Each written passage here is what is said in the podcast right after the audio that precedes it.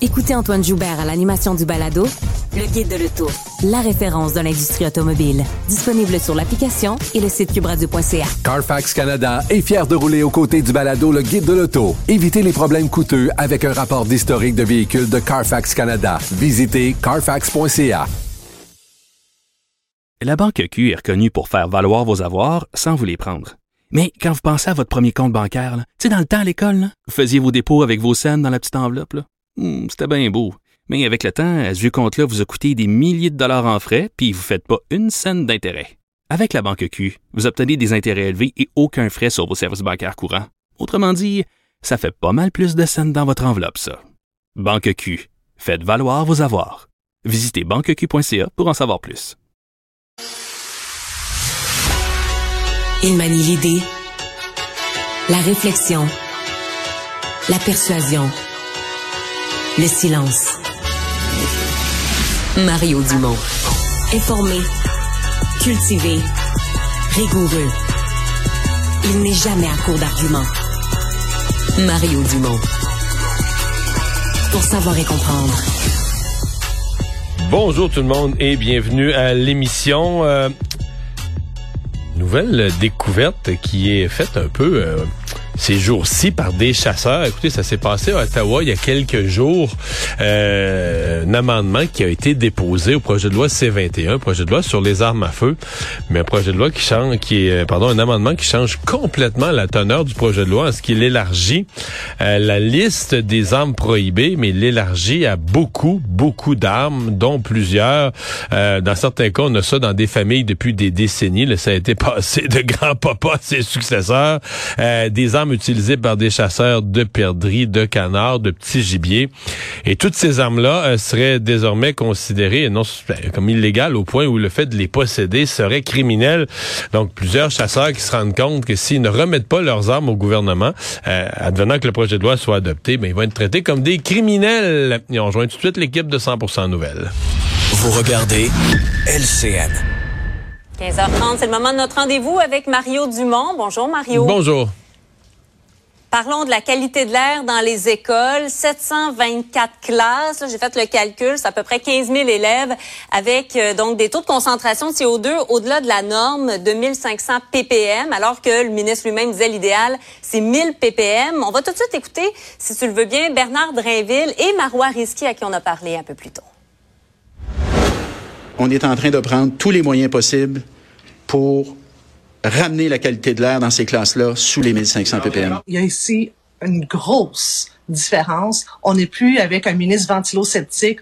On a devant nous un ministre qui prend très au sérieux la question de la qualité de l'air. J'ai senti un monsieur Drainville euh, qui était préoccupé et qui n'était plus dans le jovialisme euh, et que c'est gonflé à l'hélium, cette histoire de qualité de l'air. Je pense qu'il a même pété la ballonne de son prédécesseur. T'as senti comme sa critique un, un changement de ton par rapport à Jean-François Roberge? Parce que dans le contenu, euh, dans les actions, il n'y a pas de différence majeure. là. C'est la continuité. Euh, il fait les, il présentait les lectures des compteurs que son prédécesseur a fait installer avec la même norme. Ouais. Mais oui, il a fait beaucoup plus attention dans le ton, euh, c'est-à-dire de montrer bon.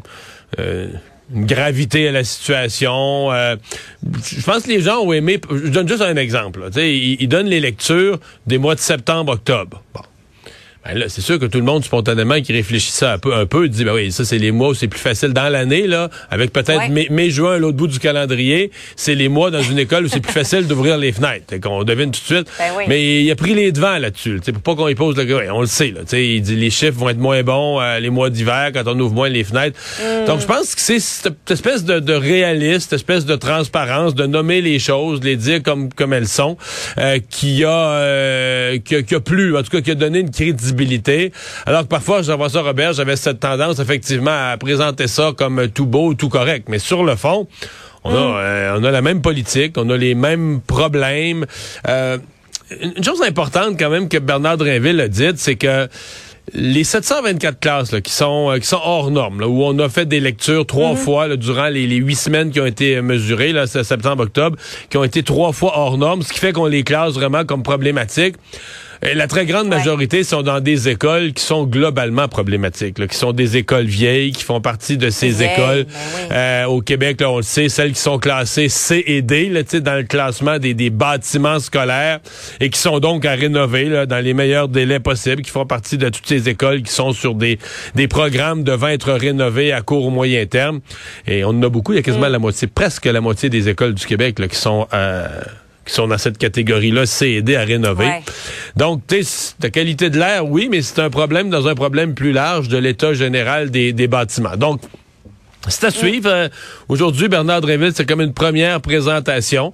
Donc, je pense que s'il veut Ben, garder... Justement, oui, j'allais te demander comment tu l'as trouvé sur, sur la forme, disons. Il Oh, avait l'air nerveux. euh, assez fébrile, hein, on le voyait Ouais, avec ses notes. ses Nerveux, essoufflé, essoufflé un petit peu. Ouais. Je l'ai trouvé quand même nerveux. Oui, aussi. Mais j'ai trouvé qu'il y avait le bon ton. Dans le sens que s'il garde ce ton-là, qui fait des suivis tout le temps, puis par contre, il faudra mesurer des progrès. C'est une chose d'avoir le bon ton, mais une fois que tu es ministre puis que tu présentes des rapports comme ça, il faut être capable de montrer, de rester, on va dire, transparent puis réaliste dans le dans l'approche et dans la façon d'exprimer les choses.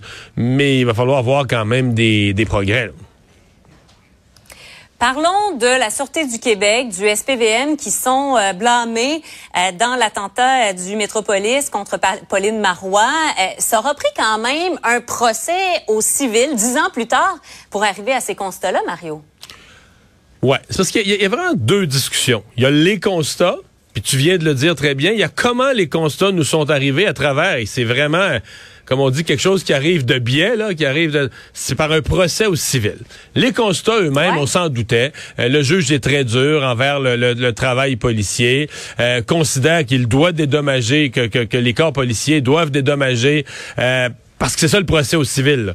Ce sont des techniciens euh, qui poursuivaient les corps policiers en disant à cause de votre mauvaise gestion de ce soir-là de la sécurité, nous avons vécu un traumatisme et euh, ben ils ont gagné, ils ont obtenu gain de cause et effectivement le juge dit euh, le SPVM, la sûreté du Québec ont vraiment pas fait le travail.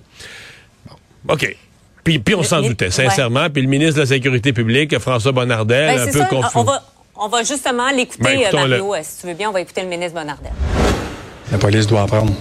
Doit apprendre depuis les dix dernières années sur, euh, sur cet événement euh, qui, est, qui, est, qui, est, qui est triste dans l'histoire du Québec. Donc, euh, on doit s'améliorer. Ils doivent s'améliorer. La coordination des protections aussi des, des personnalités, des événements et tout ça. C'est un constat qui est, qui, est, qui est dur, qui est clair, mais qui est lucide. Encore là, un nouveau ministre dans, dans ce poste-là. C'était la, la bonne réaction à avoir? Oui, oui, absolument. Maintenant, ça reste, Marianne, dans l'histoire du Québec, là, une espèce de la façon dont on a géré cette affaire-là. Pour moi, là, ça reste un gros point d'interrogation. Parce que, euh, d'abord, on n'a jamais voulu nommer ça pour ce que c'était. C'est un attentat terroriste qui visait la première ministre du Québec. Première ministre depuis quelques minutes, quelques heures, venait d'être élue, mais À peine. à peine, mais première ministre, euh, celle que les Québécois venaient tout juste de choisir euh, comme première ministre. Euh, D'ailleurs, un attentat qui n'a pas été stoppé par les forces de sécurité, qui a été stoppé par le hasard d'un fusil, une chance d'un fusil qui s'est enrayé. Enrayé. Quand même Ben oui. gros, là. Ben oui. Et, euh, et un attentat terroriste dans le sens que la personne visée était euh, une personnalité politique visée pour des motifs politiques. Donc, on a tous les ingrédients d'un attentat terroriste. Comment ça a pu ne pas être enquêté de A à Z, le travail policier, par une enquête publique sous n'importe quelle forme. Là. Sais, euh, Je dis pas faut faire une commission d'enquête grosse comme la commission Charbonneau, mais une véritable enquête publique. Comment on a pu... Comment, dans le fond, ça peut être par un procès au civil où des techniciens poursuivent? Comment ça peut être par ce chemin-là que les conclusions nous arrivent? Ouais. Et qu'on découvre par ce chemin-là, parce que là, il faut remonter dans le procès là, qui date d'il y a quelques semaines, que l'enquête pseudo-interne euh, de la Sûreté du Québec, ça a été du gros n'importe quoi. On a mis le crayon dans les mains de quelqu'un, on lui a imposé d'écrire des choses, il manque des bouts. C'est un scandale, sincèrement.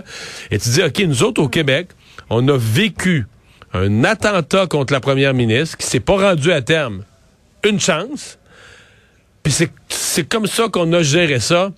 D'abord, on n'a jamais réussi à nommer l'événement, on n'a jamais réussi à, à- enquêter l'événement. C'est vraiment, pour moi, une espèce de faille, une espèce de fissure dans notre, euh, dans notre histoire collective. Bon. Là, aujourd'hui, on a par le biais, par le. Parce que c'est ça aussi un procès au civil. Là. Tu forces les. Comme, on- comme ils disent les avocats, tu mets les gens dans la boîte. là. Tu peux les interroger. Donc, les représentants des corps policiers ont dû répondre. Nous ayant fait constater le peu, le peu de sérieux d'enquête, euh, les controverses autour du rapport, comment il a été fait à l'intérieur de la, de la police, la Sûreté du Québec, euh, l'incompétence des gens. là. Mais euh, c'est vraiment, vraiment, vraiment spécial que ça nous arrive par ce chemin-là. là. Vraiment spécial. Quand même. Parlons du taux de chômage creux historique à 3,8% euh, ici au Québec. On en vient presque à se demander si c'est une bonne nouvelle dans le contexte. On est toujours content quand il n'y a pas trop de chômage, mais là, il nous manque tellement de gens partout. C'est un peu spécial ce qui se passe en ce moment là. Ben, C'est intéressant parce que tu demandes si c'est une bonne nouvelle, puis c'est un peu la discussion qu'ils ont tous les matins à l'Assemblée nationale, encore cette semaine, entre l'opposition libérale et François Legault. Parce que c'est sûr qu'à 3,8% on a dépassé, là, Marianne, le stade de ce qu'on appelle en économie le plein emploi. Tu vois, l'Organisation internationale du travail considère que le plein emploi, c'est 5 Moi, J'avais des profs d'économie qui disaient, en général, on dit plus entre 4 et 5, mais il n'y a pas d'ambiguïté. Là, 3,8, tu as dépassé le plein emploi. Ce que ça veut dire, c'est que le plein emploi, c'est que personne cherche vraiment du travail, il y a juste le roulement, mais en même temps, ceux qui cherchent des employés ont une chance d'en trouver, parce qu'à un moment donné, des gens sont écœurés de leur boss ou de leur job, ou ils ont mal aux genoux, ils veulent changer de... tu sais. Fait qu'il y a toujours un roulement qui est normal, c'est humain, tu sais, qu'il y a un roulement.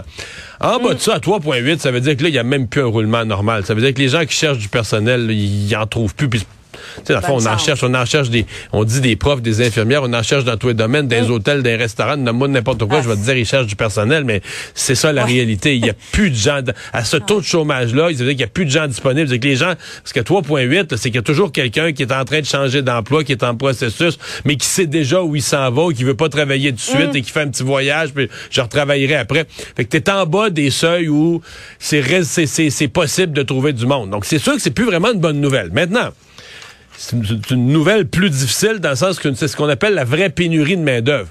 Mais si tu me demandes de te comparer, moi je l'ai connu, là.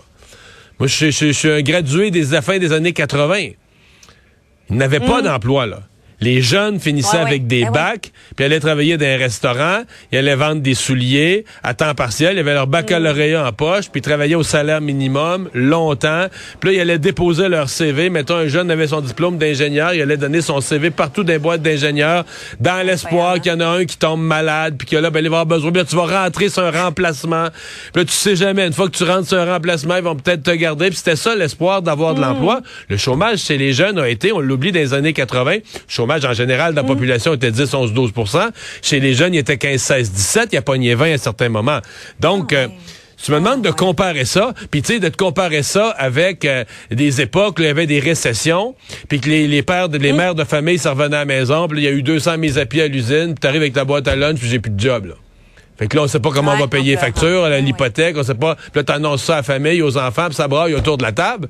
Si tu me demandes de comparer ça avec le plein emploi, regarde, le plein emploi, les gens travaillent. Les employés, ben, les employés, c'est pas ça. Les employés ont le gros bout du bâton. Quand le boss veut te Mm-hmm. faire suer un peu, toi, tu peux. Là, moi, si tu me veux plus, il y en a un autre qui va me vouloir. Fait que c'est une autre dynamique. Ouais.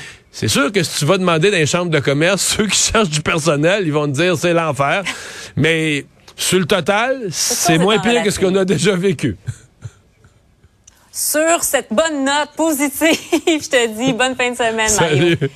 Au revoir.